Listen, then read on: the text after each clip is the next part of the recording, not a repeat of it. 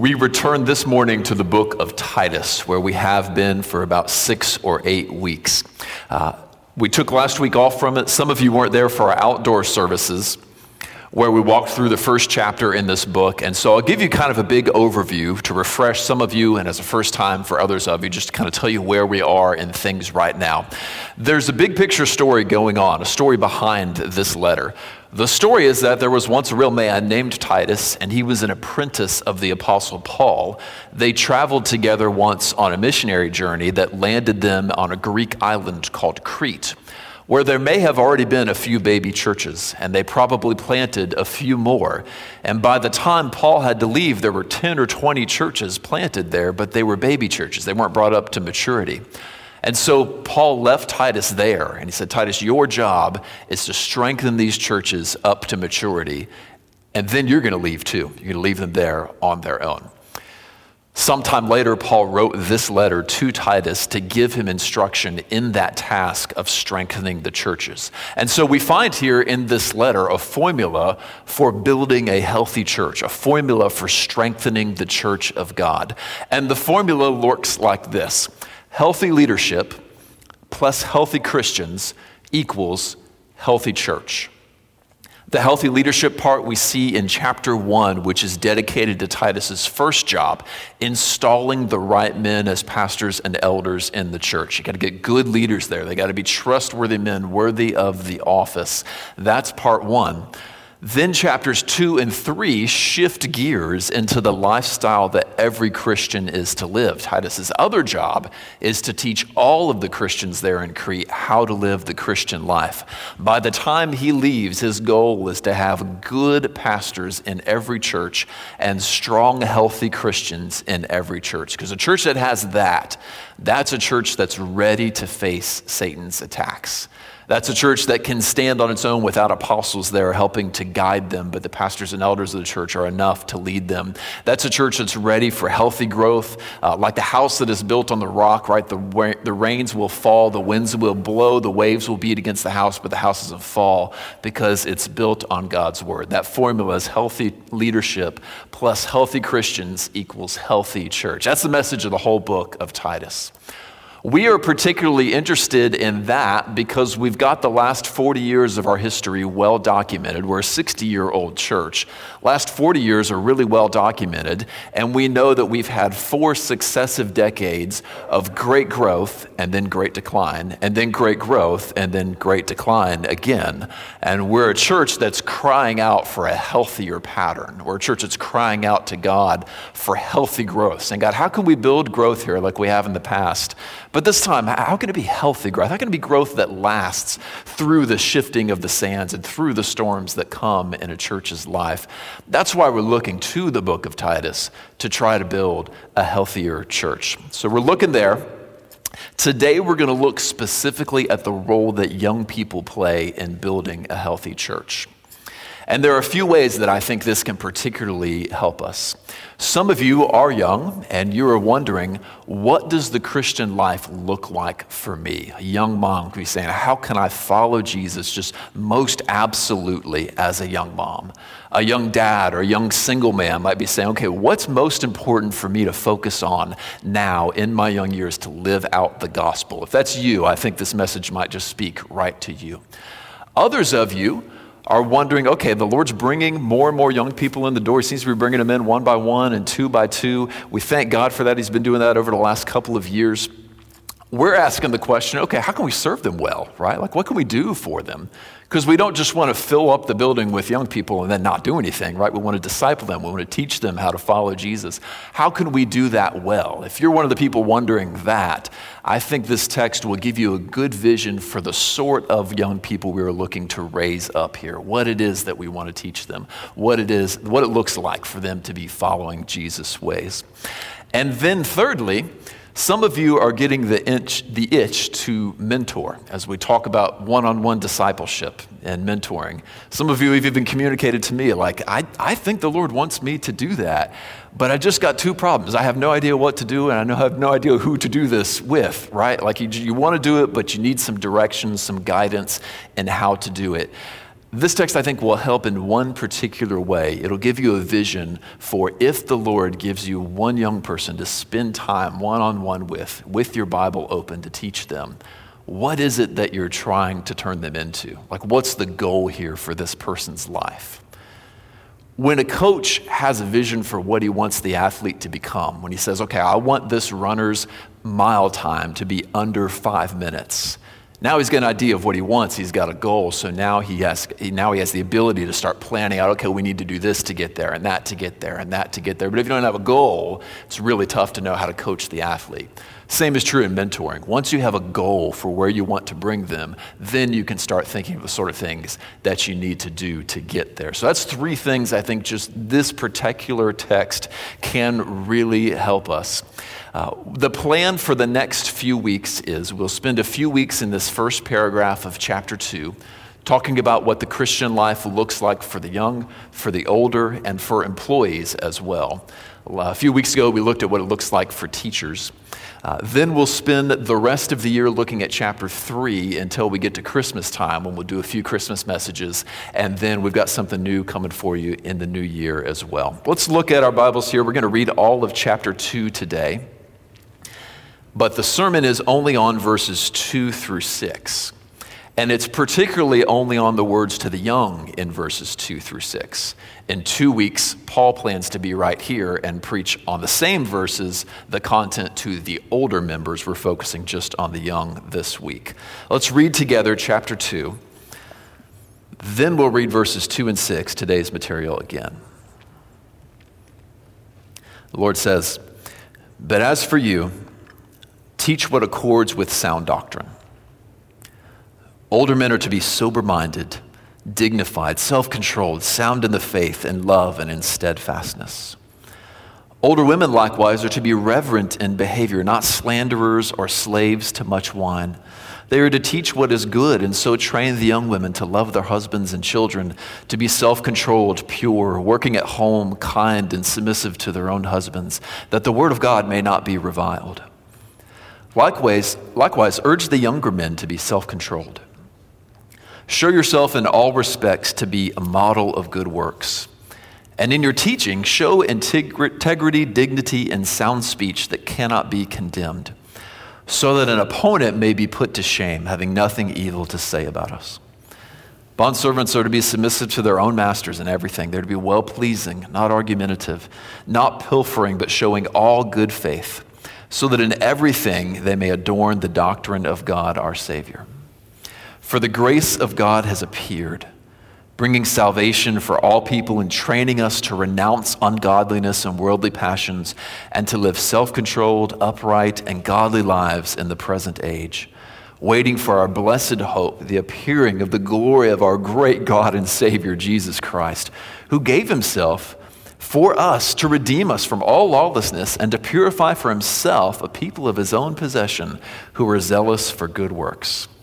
Declare these things, exhort and rebuke with all authority.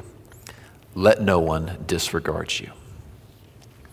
And we look back at verses 2 through 6, today's text, which says, Older men are to be sober minded, dignified, self controlled, and sound in the faith, in love, and in steadfastness. Older women, likewise, are to be reverent in their behavior, not slanderers or slaves to much wine. They are to teach what is good, and so train the young women to love their husbands and children, to be self controlled, pure, working at home, kind, and submissive to their own husbands, that the word of God may not be reviled.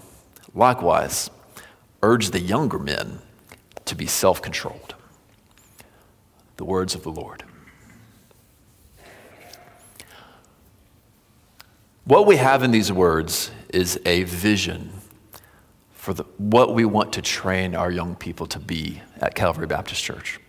If you're young here and you want to know what does this church want to turn me into, we have a, a vision for it, at least in part here. A picture of what it looks like to follow Jesus in those years of young marriage and those years of young parenthood, and therefore a charge to all of us to be a part of training them in walking this way. Big picture, what's going on in this paragraph is, if you just want to put it as simply as we can, Jesus changes those that he saves. We are a people that are gathered here who trust Jesus to save us, right? We trust in the message of the gospel.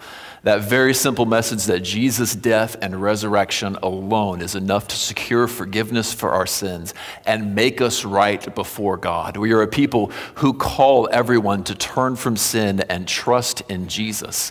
But that's not the end of the Christian life. That is only the beginning of the Christian life. Coming to Him in faith is how it begins.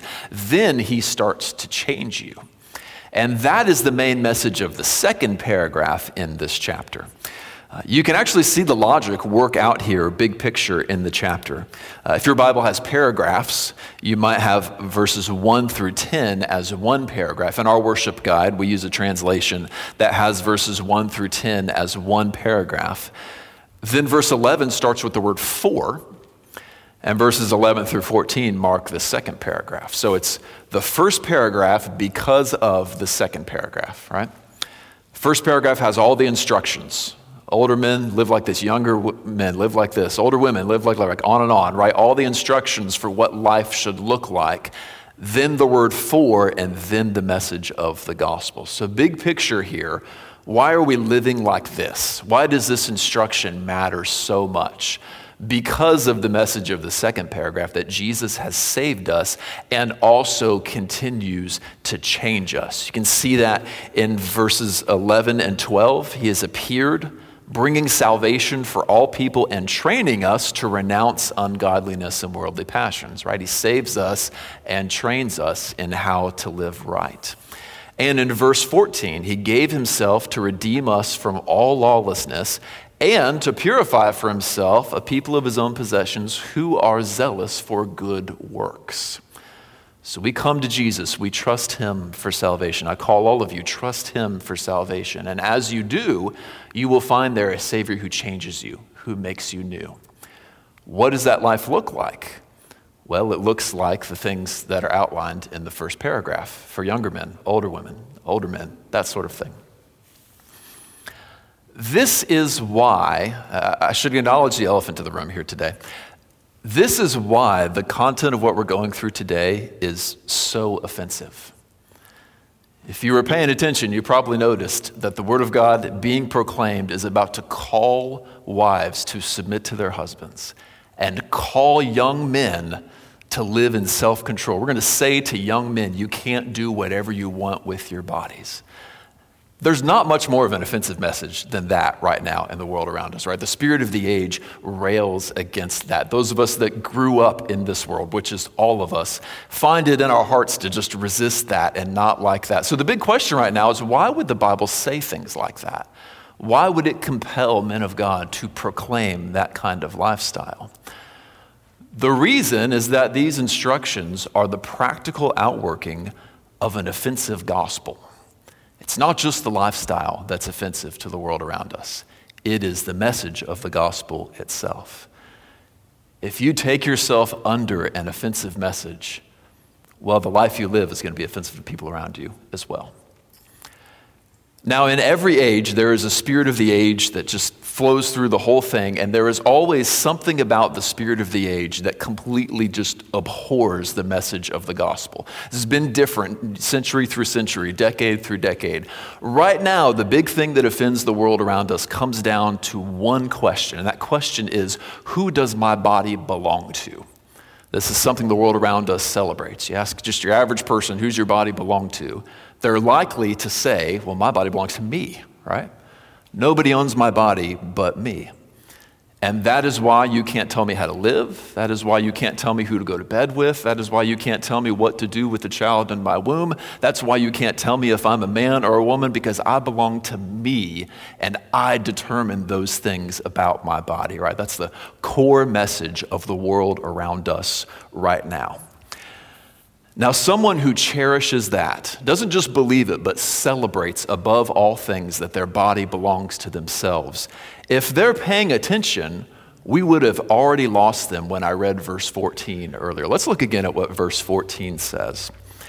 And let me ask the question when Jesus gives himself on the cross to pay for our sins, what does he gain from that? It says he gave himself for us to redeem us from all lawlessness and to purify for himself a people of his own possession. That's what should offend the world around us. We are, as Christians, a people who do not celebrate our bodies belonging to ourselves. We are a people who look at verses like this and find comfort in it, who say, We are the possession of a good and faithful Savior my body doesn't belong to me anymore. And that's good news because I can't raise myself from the dead. Now I belong to somebody who can raise me from the dead when I die. Now I belong to somebody who can earn forgiveness for my sins and already had. So while the world around us celebrates belonging to themselves, their own self possession or autonomy, as they like to call it, we celebrate being the possession of, being the property of Jesus Christ. He redeemed us, which means that He bought us and He owns us, we are His. And we find that to be good news. We look to an ancient confession that says, My only comfort in life and death is that I'm not my own, but I belong body and soul to my faithful Savior, Jesus Christ. That's, that's good news to us. Now, if you're willing to come to Jesus and say that and celebrate that, then these instructions that kind of violate our sense of autonomy no longer offend you. Because you're like, well, if I belong to him and all of his ways are good and he's going to raise me from the dead one day, then whatever work he is giving me to do, it's good work and I'm ready to do it. You come in ready to listen, ready to receive no matter what it says. And that is why we find ourselves in a position of living a life that is offensive to the world around us because we believe a gospel that is offensive to the world around us. So, back to the point of today, what does that life look like for young people today? If we believe something that is in stark contrast with what the young people around you believe, what does that life look like? Well, we'll start with the young moms. And we see this in verse 4.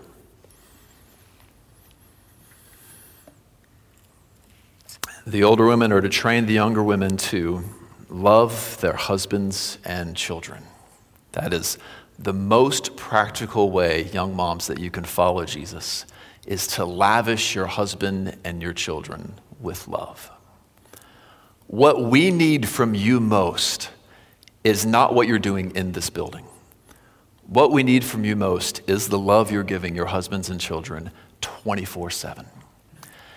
And my prayer all week has been that hearing that would refresh you because I know a lot of young moms who need to hear that what they're already doing is the most important thing they can do to serve the church. There is so much pressure on young moms today to not only keep the house stuff under control, but also to have some really great high earning job outside of the home and also do some really great stuff in the church. And just, you got to have it all, right, to be a really successful person. And the Lord just says, no, like what you're already doing at home every day is so valuable and precious to me that if you dedicate the next five or 10 years to your life to doing nothing but that, those are years well spent.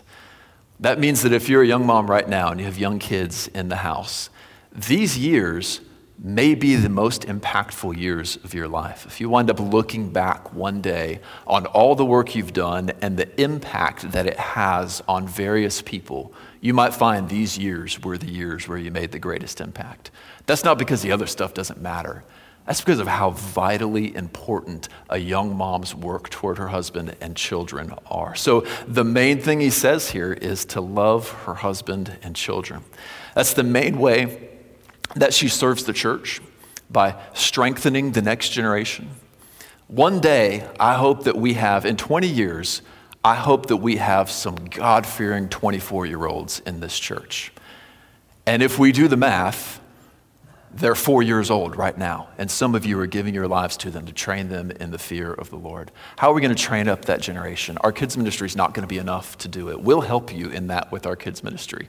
What we need are mothers and fathers, for that matter, who pour their lives into their children and train them in the fear of the Lord. If we want to see a generation rise up and worship Him, moms, what you do right now makes a huge difference in the church. If we believe that, if we believe that loving her husband and children is the most important thing that a young mom does, that changes how we look at some stuff. That means that a mom who has a one year old, a three year old, and a five year old in the home and comes to church on Sunday morning exhausted and says, Man, I really wish I was serving and, and doing something here, but I just feel so guilty that I'm, I'm not contributing, I'm not doing anything. Let me just free you up, young mom. If you have to take a few years off of serving and pour yourself into the home, nothing wrong with that, because what you're doing at home is so important. Now, don't pull back from learning. Don't pull back from women's Bible study and from being mentored and your relationships. Let them pour into you. It even says the older women need to train the younger women in this. You need help in this. But if you got to go a couple years just not serving anywhere in the church, that is fine by us because what you're doing is so important. And as the Lord gives you time, as the years go by, you'll find yourself with more time on your hands, more energy, and more ability to contribute. And so God bless you in that. That means that we've got to be realistic about our growing kids ministry. Uh, I know some of you serve in the kids ministry, and you're thinking, man, I can't wait till there are more young people in here and I don't have to do this so much, right? Realism says, as the Lord brings us more young people, you're going to have more work to do, not less, because they're going to come tired, they're going to come in need of our help, and we've got to be the ones that rise up and help them. So, just admitting that what she is doing at home with her kids is vitally important changes how we look at all sorts of things. I pray that's refreshing to you, Mom, to just see that what you're already doing 24 7 is so important for the church. We also get here a picture of what that looks like. Okay, it's nice to have the, the concrete, okay, love husbands and children. Okay, but what does that look like day in and day out? In verse 5, we get really concrete pictures of what that looks like. The first thing we see is self control and purity, which, as best I can understand, seem to be a pair together in a really immoral culture like first century Crete self control and purity both speak to that sexual purity that is required of all Christians and is difficult in those young years. Especially once kids start to come into the home, it's just a tough time for marriage it's a tough time for intimacy, if we're honest, right? When you got babies in the home, keeping you up all night, mom is always tired, dad is usually tired, there's always interruption. It's tough to just preserve the importance of intimacy in marriage in those years. Never mind that you're both sinners and your fatigue is going to lead to you sinning against each other, and that's going to put a wedge in between you. There can be hardship in those years when it comes to your marital intimacy. You may find yourself unhappy in those years. And what this word is telling you is that in those moments, you can't turn to the guy that liked you in high school that you're still Facebook friends with for intimacy. You can't turn to Fifty Shades of Grey for happiness in those times. We're called to self control and purity in those years. This is said in a context of first century Crete that is, was every bit as immoral as the world around us today, and perhaps even more so. They had a reputation for being beast like because they just got what they wanted in those days. And the Lord calls the women of that day be women of self control, be women of purity. Love your husband and love your husband alone. That's the first part self control and purity. The second picture we get is working at home. And the world is putting a lot of energy right now into making that work that you do at home seem small and seem unimportant, right? To make you feel like you have to do that and something else in order to make a difference. And the fact that Paul is emphasizing it so much here should be enough to free you from those burdens and tell you that what you are doing already is of so much vital importance that if you have to focus on it, there's nothing wrong with that. There's no such thing as being above that work. Because, like I said earlier, you may look back on these years and say that they were the most impactful years of your life. That work you're doing, like diapers, laundry, preparing meals, stuff that is not glorious but feels very mundane, oh, it's, it's glorious because it keeps children alive and healthy. And we know God's heart for children because it trains children in the fear of the Lord. And one of the big reasons He brought you and your husband together in the first place was to have godly offspring. He loves it when our children rise up and fear Him when we tell the next generation of His ways. And that work you're doing with them is so important. Let's just think of one aspect of this. Now, if you're a young mom, you know, like, you have like eight hands right now and you're doing so much. You're working in every room of the house at the same time. You know what it's like. Emily and I are going through it as well. But we're just going to focus on one thing, and that is family dinner. There is so much research out there that correlates having an evening family meal together with like every stat that we want to come true for our children. Children who grow up in a home where there's family dinner, where everybody just sits down and eats together. They have a higher self image. They are far less likely to ever consider suicide. Uh, they have much lower alcohol use, much lower drug use. I mean, you could just go on and on down the list of all of the blessings that seem to be correlated one way or another with growing up in a family that just sits down and has dinner every night. Do you see, Mom, the impact just of the meals that you're cooking? And that's like a 50th of all of the work that you do in the home. This is lifetime impact you're making on these kids, eternal impact sometimes that you're making on these kids just by cooking up eggs and putting it on the table. These things seem small and mundane to us, but they are great to the Lord. So let's take them up with vigor. There's no such thing as being above work like that. The next picture we get is kind. Your children and your husband. Part of loving your children and your husband is being kind to them, them knowing you as a warm and generous person. That can be tough sometimes, right? I mean, even if you love your husband and love your children, when one of them's kept you up all night and two others of them are fighting, and the other one is complaining because they don't like the food that you put on the table, it's pretty tough to be kind 24 7 in your house toward the people that are around you all the time. But what your children need to look back and remember is not just just parents who disciplined them well when they needed to be disciplined, but parents who were kind hearted toward them, who were warm and generous toward them even in those moments of just discipline, even in those moments of hard teaching, carried a kind heart toward them. And as I look at this text, I wonder if that right there for many young moms is the one thing that Satan just uses to twist a little guilt in your heart. Because we all know what scary mom looks like, right? We all know those occasions when mom's just at the end of the rope and she, she turns into scary mom. Every mom knows this. You are not the only mom who has moments like that. And if that's you, if you're seeing kind as a command to how we ought to love husbands and children, you're thinking, oh man, well, I'm like that six days a week, but man, that other day, oh, that's rough. Remember, this is the life that is lived under the gospel of Jesus. This is the life that is lived in grace. You do not earn your entry into heaven through any of this. You do it as a response to the entry into heaven you've already been given. And what do Christians do when we have wronged each other? We apologize and ask for forgiveness because we know we'll find it in our brothers and sisters. This is one of the biggest habits that Emily and I have had to develop with our own children there are always going to be moments when you're not kind to your kids if you live with them 24 7.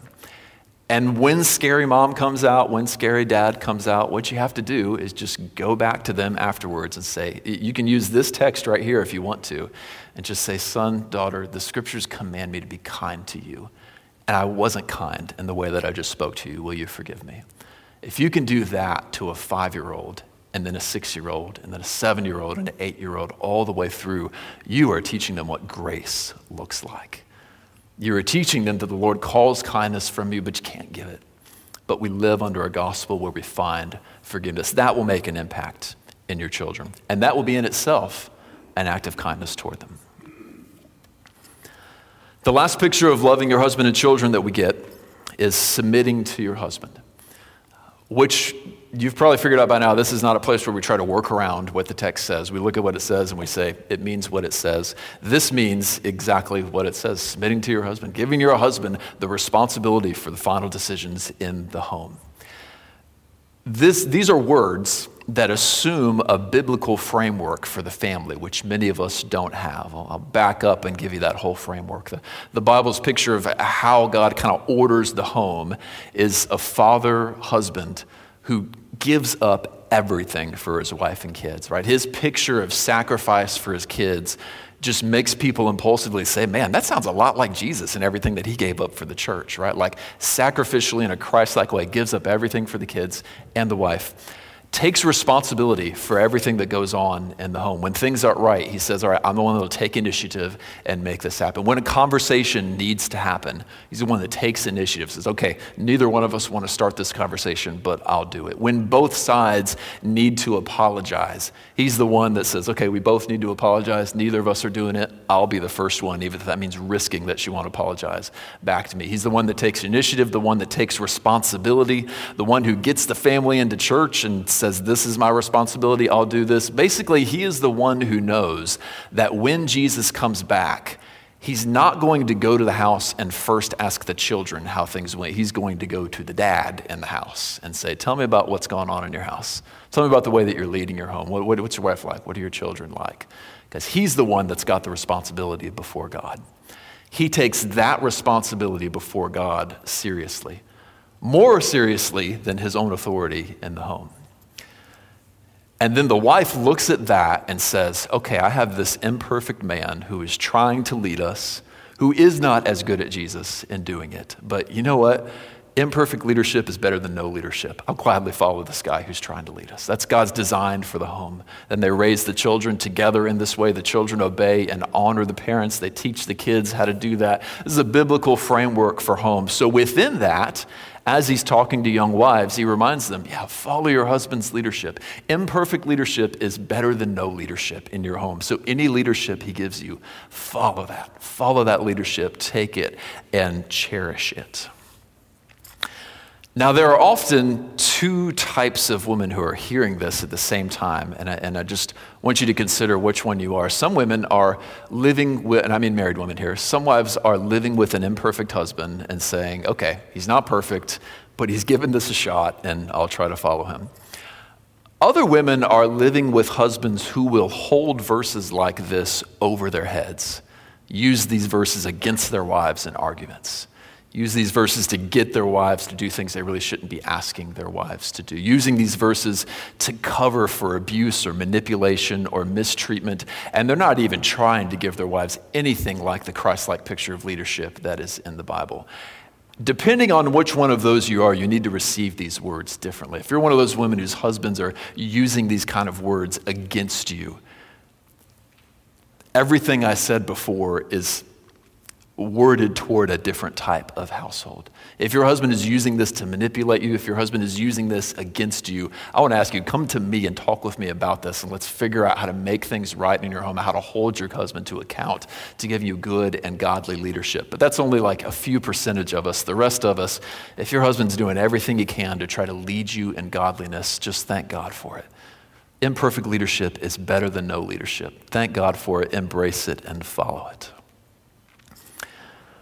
Okay, so that's the concrete picture.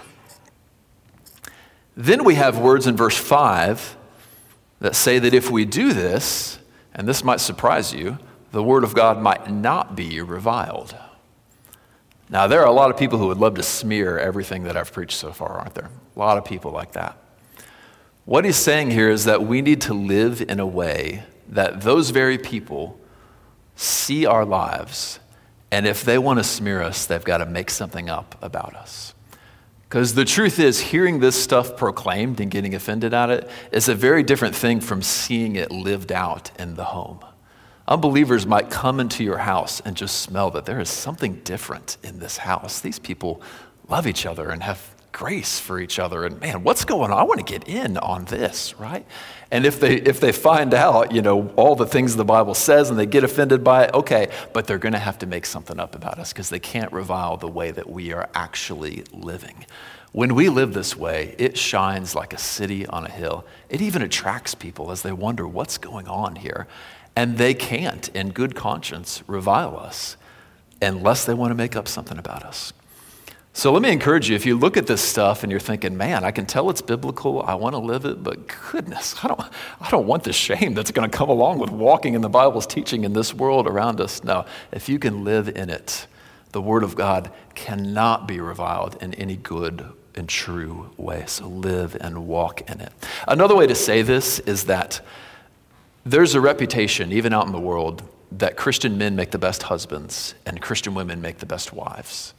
There are unbelievers who will say things like, Well, if you want to find a good husband, just go to church and see if one of those Christian guys will marry you. If you want to find a good wife, go to church and see if one of those Christian women will marry you. Because we've got a reputation for being good husbands, good wives, faithful people. That's good for the gospel. The gospel can't be reviled if we can keep that kind of reputation, despite the offensive nature of what we preach. Okay, young moms, I pray that that is refreshing to you and that it reminds you that what you are already doing is the most important thing that you can do. If there is a weight of legalism on your back, just take this time to shed it off and say, okay, I'll love my husband, I'll love my children, and that is enough for me. I've been praying all week that that would be refreshing to you. At the same time, there may be some women here who are single young women and you're looking at this advice for young moms and you're saying, okay, well, what do, what do I do, right? How does this apply to me? And on one hand, it's probably important to know what the culture was like then. You know, young women would get married at 12 or 13 in the first century. No birth control, so by 15, 16, 17 years old, she's probably going to be a young mom. So it makes sense for Paul to write to young women and then give advice to young moms, given the situation that they're in. But that doesn't help you if you're a single woman looking for guidance and wondering how to live in the Lord's ways. There are other places you can look, and I'll just pull back and give you a big picture right now, just so single women can have something to take home today. There were actually a number of single people, single women even in the first century, but almost all of them were widows. They would get married young. Sometimes their husband would die young. Sometimes at 15 or 16 years old, a woman would lose her husband and live as a widow for quite some time. Uh, there's a woman like that named Anna in the Bible who lives for a long time as a single woman, even as a single young woman for, for a time. And the New Testament gives instructions to young widows and to older widows and generally to widows. And when you look at it, not very much of it has to do with the fact that she used to have a husband and doesn't anymore. Almost all of it has to do with the fact that she lives single, and it's just tough sometimes to figure out how to live rightly as a single person. And so I just want to give you the really quick, like one, two, three. Here's the general advice, just so you have something to take home. We won't spend much time on it. Then we'll move on to the young men. If you're a single woman, I think the Bible's advice to you number one is purity. Live and walk in purity as all of the young people around you refuse to live in purity. Live yourself in purity and show them what that looks like. Number two, there are a lot of instructions to avoid gossip. Avoid gossip. That's number two. And number three, if your singleness affords you a lot of spare time, if you go home and have five hours at night and nobody needs you, be generous with that spare time toward the church. That's generally the Bible's advice to women who live as widows. I think all of it translates to women who have never been married as well. Live in purity, avoid gossip, be generous with your spare time toward the church. If you need to take that home, grab that, take that home. Let's move on to young men. What kind of young men do we want to raise up at Calvary? Especially in a world that is maybe as immoral as first century Crete was, certainly comparable. What kind of young men do we want to raise up here? If you're a young man, what is the thing you need to focus on in these years in your late teens, 20s, and early 30s? What do you focus on? One thing. He only gives you one thing to tell you how much you need to focus on this one thing self control. Spend these years developing self control. Now, you might be tempted to think that the young men are getting off easy here, right? Everybody else has a long list of stuff they've got to work on. The guys only have one thing. That's not fair, right? Well, I wonder if every young man in the room right now wishes that it were anything but self control that were being pressed into them right now. I wish he had said anything other than self control. Why is it so hard for young men to live in self control?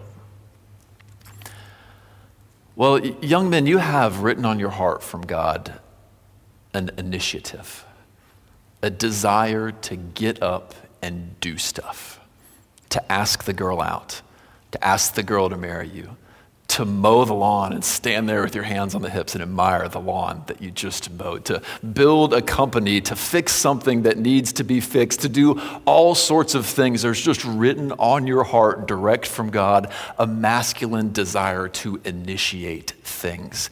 And that is very often good.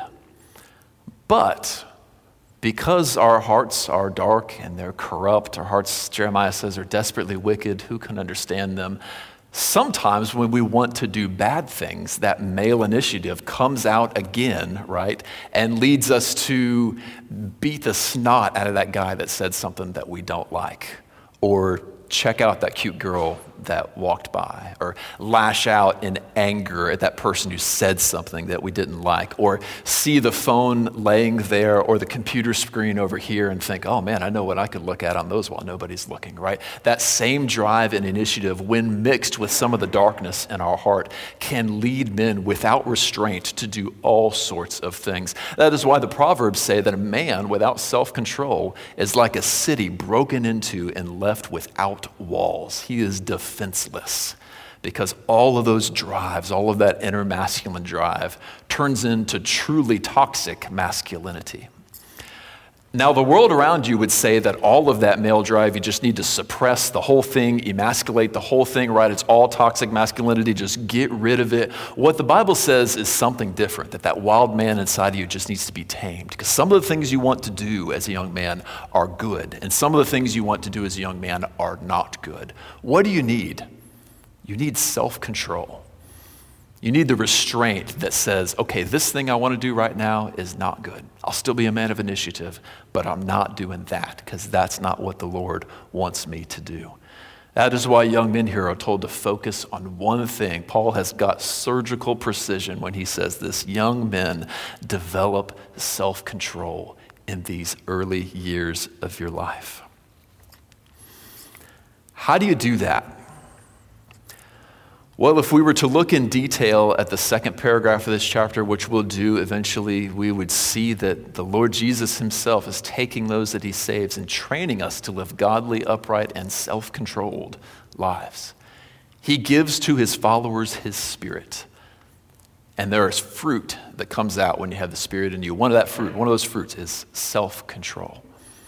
How do you grow in self control? By embracing the gospel, your neediness for a Savior, your neediness to be forgiven, and the work of Jesus that has already been done to earn your forgiveness completely. You embrace that. You say, okay, this Jesus, his ways are good. I am going to sit at his feet and learn everything I can from him. I'm going to read his word all the time. I'm going to find myself hearing preaching all the time so I can grow in these things. And you'll find as you hear God's words as a Christian, full of the Spirit, and do them, he will develop in you self control. Then what you got to do is take every instruction you get from him and do it. Just lay hold of it all and say, I have, it is the, not the hearers of the word that are blessed, but it's the doers of the word that are blessed. I'm going to do everything that he says and watch yourself grow in self control as you receive his teachings and resolve to walk in them. Young men, that's what you need to dedicate these young years to growing in self control. I proclaimed this very thing to some of the people in our vulnerable population last night. And afterwards, one of the old men came up to me and he said, Dave, I wish someone had told me that when I was 17. And some of you are 17 and you need to hear it. Some of you are 21, 22, 25, 30, and you need to hear, young man, grow in self control. What time you get up tomorrow morning matters. With God's help, grow in self control. What you do when a beautiful woman who is not your wife walks by matters. Grow, young men, in self control. How you speak matters. With God's help, young men, grow in self control. And you will find it will bless you all of the years of your life. If that's all you take from this whole sermon, just take that, lay a hold of it, dedicate these years to growing in self control.